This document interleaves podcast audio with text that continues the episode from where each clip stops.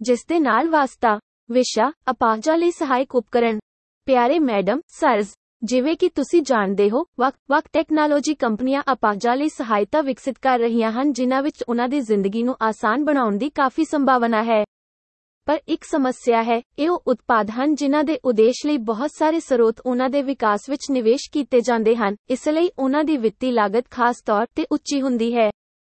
ਅਪਾਹਜ ਲੋਕ ਉਦਾਹਰਣ ਲਈ ਮੇਰੇ ਵਾਂਗ ਅਕਸਰ ਇਹਨਾਂ ਉਤਪਾਦਾਂ ਦੀ ਉੱਚ ਕੀਮਤ ਦਾ ਭੁਗਤਾਨ ਨਹੀਂ ਕਰ ਸਕਦੇ ਹਨ।